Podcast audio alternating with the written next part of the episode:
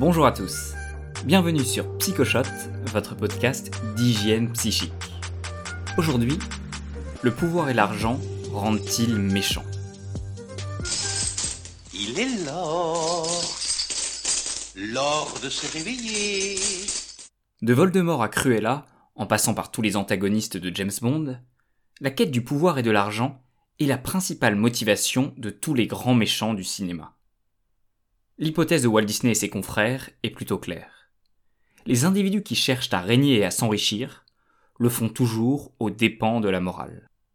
En fonction de vos convictions politiques, il est très probable que vous avez déjà une opinion bien ancrée sur le sujet. Mais que dit la recherche en psychologie? Aux États-Unis, l'équipe du docteur Piff a lancé une série d'études pour mieux comprendre l'influence de l'argent sur notre comportement. La plus célèbre, analyser l'attitude des automobilistes. Les chercheurs se postaient à différentes intersections et comptaient le nombre d'infractions pour chaque véhicule. Par exemple, refus de laisser passer un piéton sur le passage clouté. Les voitures étaient classées en cinq catégories. De la catégorie 1, qui concernait les voitures en mauvais état, à la catégorie 5, qui regroupait les voitures de luxe.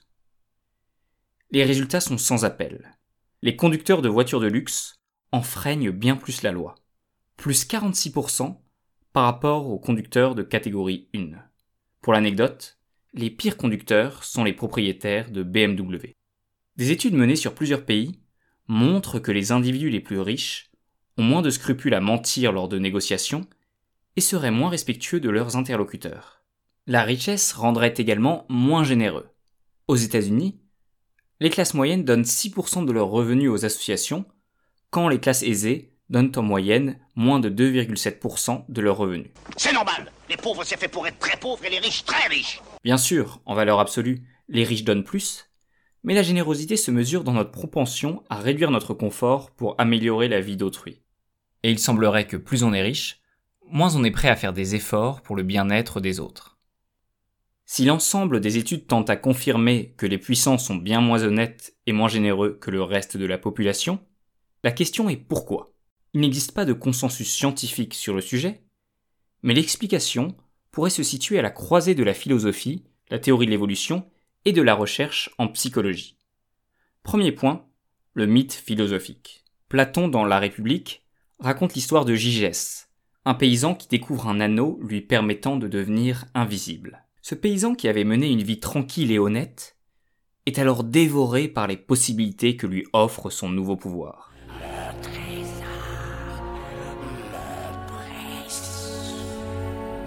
Oui, je vous l'accorde, c'est très proche du Seigneur des Anneaux. Il se servira de l'anneau pour séduire la reine, tuer le roi et devenir le nouveau souverain. La question que pose Platon à travers la fable de Gigès est simple. Est-ce l'éthique, les valeurs morales qui nous rendent honnêtes Ou est-ce plutôt la lâcheté et la peur de la justice? Que feriez-vous si vous trouviez un anneau qui vous permettait de devenir invisible? Seriez-vous honnête en tout point? Ou comme Gigès, céderiez-vous à la tentation d'enfreindre la loi sans risque de vous faire prendre? Pour les partisans de Platon, nous respectons les lois parce que nous avons peur de la sanction. Les individus riches et puissants seraient moins honnêtes tout simplement parce qu'ils craignent moins les condamnations. Le mythe de Gigès est plutôt bien complété par la théorie de l'évolution. Pendant des millénaires, la coopération humaine était la seule stratégie pour survivre. Ne pas respecter les règles du clan, c'était prendre le risque de se faire exclure de la tribu et mourir de faim. Dans ce contexte, partager avec son voisin n'était pas un acte altruiste, mais une action stratégique. Vous saviez que vous pourriez vous tourner vers ce voisin le jour où vous aurez besoin d'aide. L'augmentation formidable des richesses, la fin des famines et des guerres en Occident, a mécaniquement conduit à une montée de l'individualisme. À notre époque, l'argent permet d'être indépendant de sa communauté. Les riches prêteraient donc moins attention aux besoins d'autrui, tout simplement parce qu'ils n'ont pas besoin de l'aide des autres pour survivre. À l'inverse, les personnes les plus vulnérables doivent faire preuve de générosité et de compassion pour se protéger des aléas de l'existence. Troisième point, cette hypothèse est en partie confirmée par la recherche en psychologie, qui montre que les riches ont moins d'empathie pour les personnes en souffrance, et sont également moins bons pour identifier les émotions de leurs interlocuteurs. Dans une expérience, la psychologue Stellar a montré une vidéo présentant des enfants qui suivaient une chimiothérapie. en mesurant différents indicateurs physiologiques, notamment la respiration et la vitesse des battements du cœur, elle a pu montrer que les participants des classes populaires manifestaient davantage de compassion pour les enfants que leurs homologues riches. Attention, l'étude ne montre absolument pas que les participants riches étaient indifférents, en revanche, leur niveau de tristesse était significativement plus bas. Pour conclure, les riches seraient moins honnêtes et moins généreux, parce qu'ils ont moins peur des sanctions, ils n'ont pas besoin de l'amitié des autres pour survivre, ils ont moins d'empathie et perçoivent donc moins les besoins d'autrui. Point important. Le sentiment d'être riche est toujours relatif. Si vous êtes dans la classe moyenne en France, vous ne vous sentez sans doute pas riche. Mais vous faites partie des 10% les plus riches à l'échelle mondiale. Il y a donc une nuance à apporter à ces études. Ce n'est pas la richesse ou le pouvoir qui change notre comportement, mais plutôt le sentiment d'être plus riche ou d'avoir plus de pouvoir que les autres. Si tout à coup vous vous sentiez plus puissant, il est très probable que votre personnalité se transformerait. Pour confirmer cette hypothèse, le docteur Piff a conçu plusieurs expériences où il induisait un sentiment de richesse chez des participants et analysait ensuite l'évolution de leur comportement. Dans la plus célèbre, il invita des participants à jouer au Monopoly.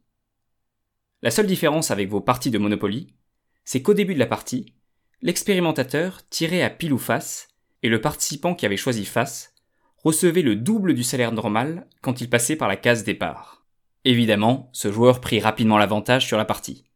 Et les chercheurs observèrent que plus la partie avançait, plus ce joueur avait tendance à parler fort, à se moquer de son partenaire et à manger davantage de gâteaux apéritifs. Ne vous excusez pas, ce sont les pauvres qui s'excusent. Quand on est riche, on est désagréable.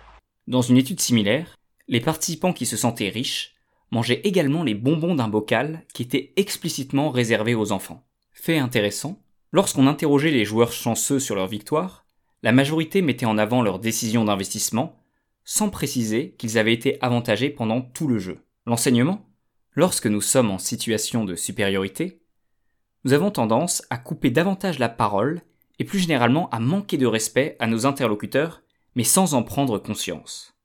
Selon le psychologue Keltner, ce phénomène expliquerait en partie le fait que les femmes se fassent davantage couper la parole que les hommes. Mais alors, comment agir pour respecter son entourage si vous êtes naturellement dans une position de supériorité, du fait de votre position hiérarchique ou de votre fortune?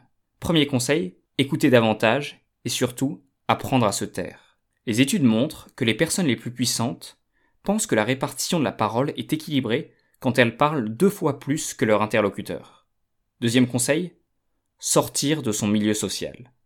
Les recherches de Stéphane Côté montrent que l'empathie et la générosité des riches peuvent arriver à un niveau normal s'ils apprennent à mieux connaître des personnes dans le besoin. Si vous aimez Psychoshot, suivez-nous sur Facebook, Instagram et LinkedIn, partagez l'épisode à deux de vos amis et n'oubliez pas de noter le podcast 5 étoiles sur iTunes. À la semaine prochaine pour un nouvel épisode et d'ici là, prenez soin de vous.